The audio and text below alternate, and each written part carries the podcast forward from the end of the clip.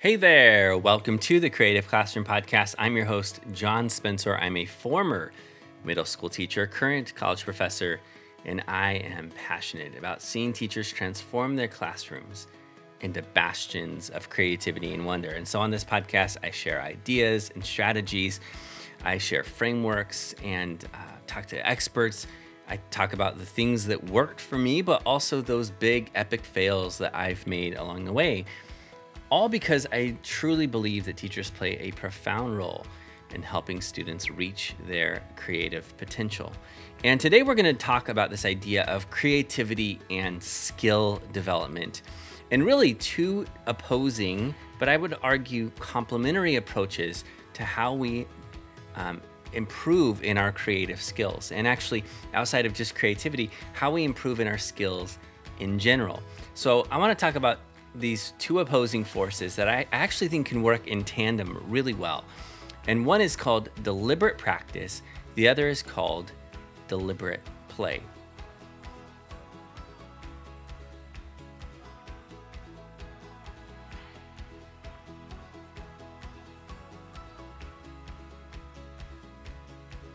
So, for the last year, I've been working on a project called Launch Language. It includes writing prompts with short term and long term writing, grammar practice where students can systematically move through verb uh, tenses and, and, learn all about the structure of language, uh, leveled readers, opportunities to practice listening and speaking. I even created my own logo and my mascot called Communicat. It's this cat astronaut who uses a lot of feline based puns. I'm not going to tell you what he's doing right now, but you get the idea. Um, and I have shared a little preview about who Communicat is on my uh, social media. So if you follow me on Instagram, you've probably seen that. Um, but I share this because while the main focus is empowering multilingual uh, multilingual learners, it's a hard thing for me to say. Um, the concept of ELD or English language development is, is really meant to be universal. So my goal in designing this is to create something that's accessible to all students. So that's kind of the background. And it's been a lot of fun for me to tap into my past experience in teaching ELL, ESOL, ELD, whatever ac- acronym you, you choose to use, um, to create something practical for teachers, but also fun for students. In other words, I want students to play with language. And I realize that the word play here might sound a bit odd, especially with something like grammar. I mean, that's supposed to be all about rules, right? But as a former ELL teacher, I found that play was a strategic way for students to take necessary creative risks. I told you it would tie into creativity, right? Um, if you've ever learned a new language, you've probably noticed how scary it can feel. At the same time, the only way you improve is through practice, feedback, reflection, and then more practice, feedback, and reflection. It's why people who spend a full year in another country will often learn a language quick, uh, more quickly than if they stayed put in their you know country of origin or where they're living at the time. There's something about that immersion process that works. But this process of making mistakes can feel embarrassing and even scary because of something called the affective filter. Now, the affective filter is a concept developed by Stephen Krashen, highlighting the emotional and psychological barriers that impact language learning. This metaphorical filter refers to the learner's emotional states, so things like anxiety, your motivation, your self confidence, just how you're feeling in the moment. And this filter shapes how we learn a new language. I like to imagine it like an air filter with emotions, and uh, if the filter is higher, then less of the language actually gets there. I don't think that's how Stephen Krashen really, you know, wanted us to imagine it, but that's sort of how I view it.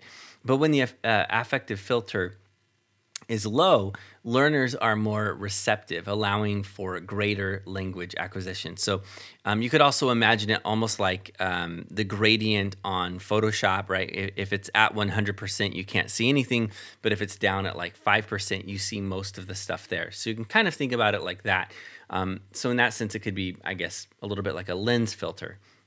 And this right here, this affective filter, this is where play comes in When students play, they experience a more relaxed, engaging, intrinsically motivating environment. With play, students have a greater sense of autonomy and control. And by integrating play into this process, this entire learning process, students are more likely to feel comfortable, motivated, confident, all of those things that will reduce their anxiety, decrease their resistance to learning, and overall just reduce the affective filter. filter. So, in a play based setting, the focus on exploration, creativity, social interaction, those ultimately will reduce the stress of learning a new language and honestly will help may allow students to feel more comfortable making mistakes. When students are less worried about judgment, when they feel more supported, they are more open to receiving and processing a new language input. Again, that affective filter is lower. So, play is one of the best zones in terms of reducing the affective filter and learning a new language. And so, for this reason, as I d- designed, you know, all these different resources, I created language games like scrambled idioms where groups have to figure out the meaning and the context of idioms. It's why I included creative writing, student choice, play based activities, all kinds of different you know, Socratic seminars. These various things that, yes, have structure, but also encourage a sense of play with the language. At the same time, though, if we simply say go play with language, it can feel so unstructured to students that they'll hit what's called cognitive overload and they won't be able to focus. It creates a lot of what they call extraneous um, cognitive load. The choice would backfire, students would feel overwhelmed. The truth is, kids need structure. They need systematic lessons with direct instruction. They need opportunities to focus on targeted skills. And for that reason, as I'm designing these launch language resources, I focus on this overlap of deliberate practice and deliberate play. So here's the difference between deliberate practice and d- deliberate play. Um, let's start with deliberate play. In 1990, psychologist Anders Ericsson, I think that's how you say his name, um, said that we can master nearly any complex skill through a process of deliberate practice. This was popularized, by the way, by Malcolm Gladwell, who wrote about the 10,000 hour rule in the book Outliers. And it's actually a lot more complicated than 10,000 hours. It depends on the, you know, prior knowledge that someone brings into a task. It depends on what you're actually learning and how complex that is, how many different, you know, moving parts there is. Uh, there's a difference between learning how to skate on a skateboard versus how to do a kickflip, right? There's a difference between learning, you know, um, how to paint a realistic, you know, painting versus how to hold a paintbrush. Like there, there are varying degrees to what we do. Um, but this concept of deliberate practice has become very popular. We see it in sports, in art, in music, in learning languages, in the corporate world, in schools, in, in parenting circles. And while that's important, there's this other side, which is deliberate play. So that's deliberate pr- uh, practice. If you want to take a deeper dive into deliberate play, there's a great chapter in Adam Grant's recent book, Hidden Potential, that covers this. But I want to make the distinction. Deliberate play is a different approach than deliberate practice. So, deliberate practice often focuses on extrinsic motivation with a focus on a measurable goal it's based on hard work and dedication. But deliberate play focuses instead of on extrinsic, it focuses on intrinsic motivation, where the process is meant to be, well, more enjoyable. It often embeds key skills into games or challenges, leading to positive emotions. And that then allows the learning to stick. Again, that affective filter goes down. Um, deliberate practice tends to emphasize a singular pr- approach to skill development. And there will even be rigid rules, tight criteria stating exactly how to do something. So imagine, you know, doing a baseball swing, for example, and, and focusing only on an exercise involving your elbow. Deliberate play, on the other hand, emphasizes flexibility You're encouraged to find your own path, or if you're Fleetwood Mac, you could go your own way, using multiple methods to develop a skill. This allows for creative risk taking, it allows for mistakes, experimentation. It is inefficient, but it is highly effective. Deliberate practice focuses on isolating technical skills through drills and repetition. So, again, it's isolation, extrinsic motivation. The focus is precision. By contrast, deliberate play is more holistic. And you typically do activities that involve connecting skills to one another and sometimes connecting them in an unusual or creative way. I want to point out that deliberate play can be highly structured and even linear. So, in making these resources, there are still rules and structures and things like that. Games often have rules. The key idea, though, is that the method in the game is often flexible. So you have a lot of autonomy and control in terms of how you do things. With deliberate practice, the learner receives immediate correction but deli- deliberate play, instead of always correcting you in the moment, will often involve a delayed correction where you reflect on your learning and you plan a new approach after you've reflected through a set. So you're not going to interrupt someone during their game to correct them.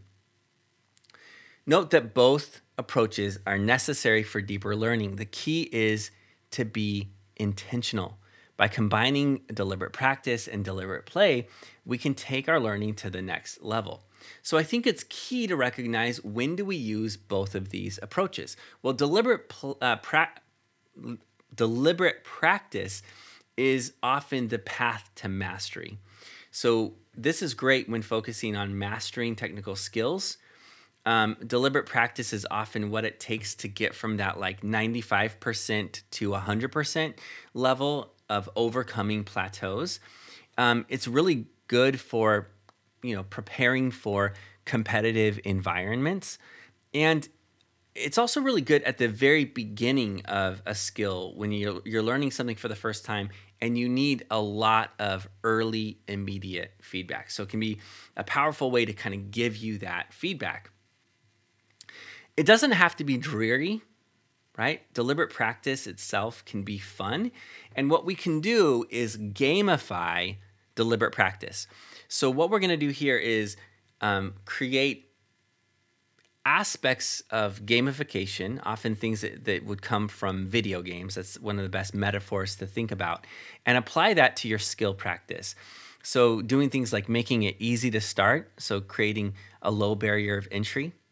Um, creating levels for yourself where you hit benchmarks and move up the levels, um, doing badges, uh, celebrations, progress bars where you see how well you're progressing, creating uh, instant moments of, of feedback, creating little scorecards. There's all kinds of options that we can do in terms of gamifying the entire skill practice. And again, so this is deliberate practice, but we're using elements of gamification.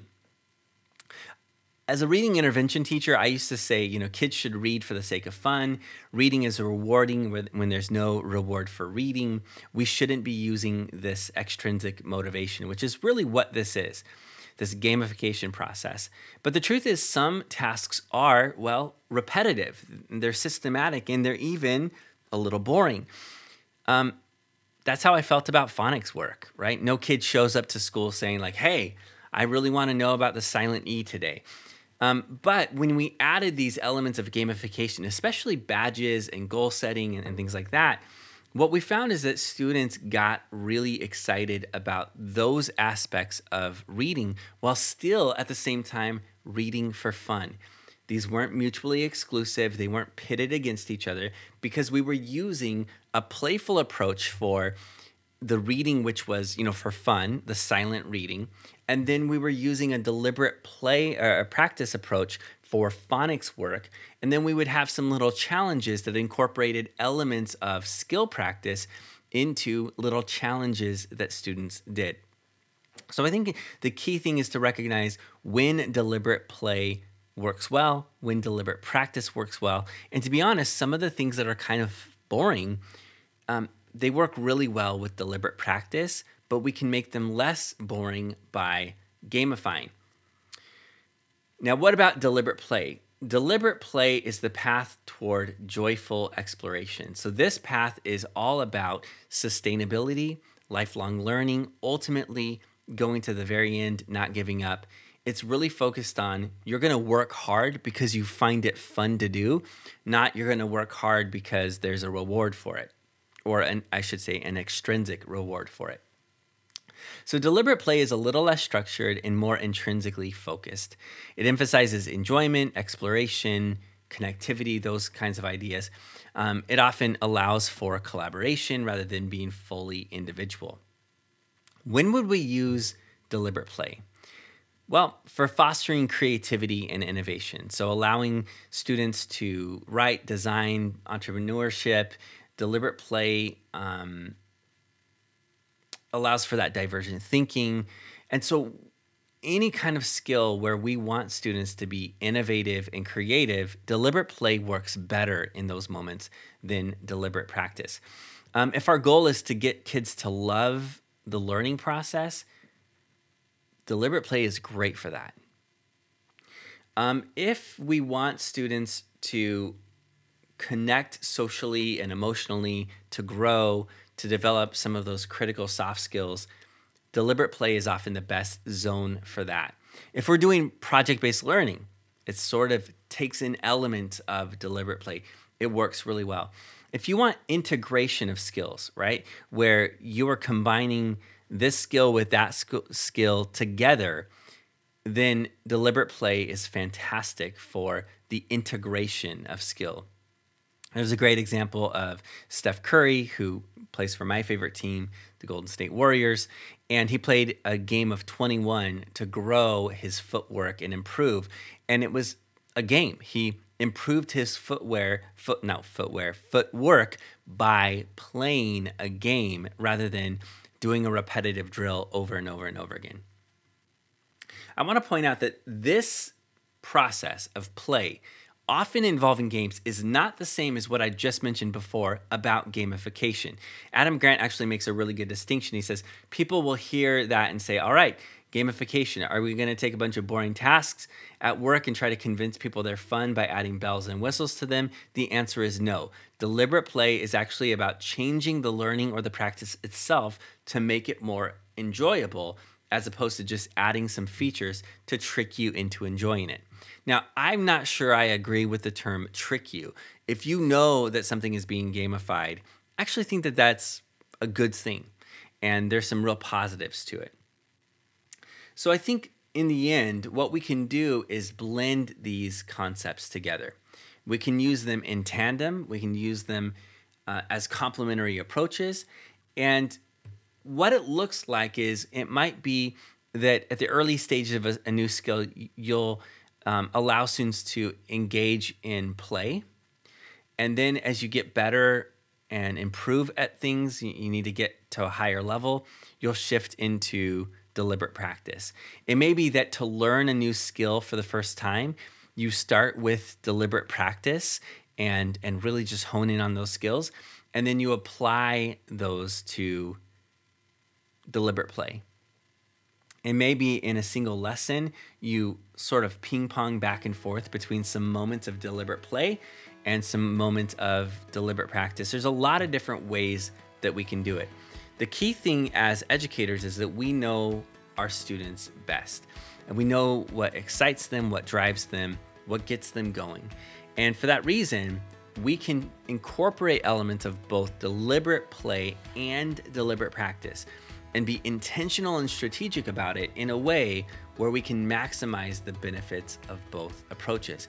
It's not that one is better or worse than others, it's that these can both complement each other and help our students reach new levels of learning. Hey, thank you so much for listening. Would you do me a favor? If you enjoy this podcast, would you leave a review on Apple Podcast or on Spotify or Amazon, or wherever it is that you get your podcast. Again, thank you so much for listening. Have a wonderful day and go out and make something Awesome.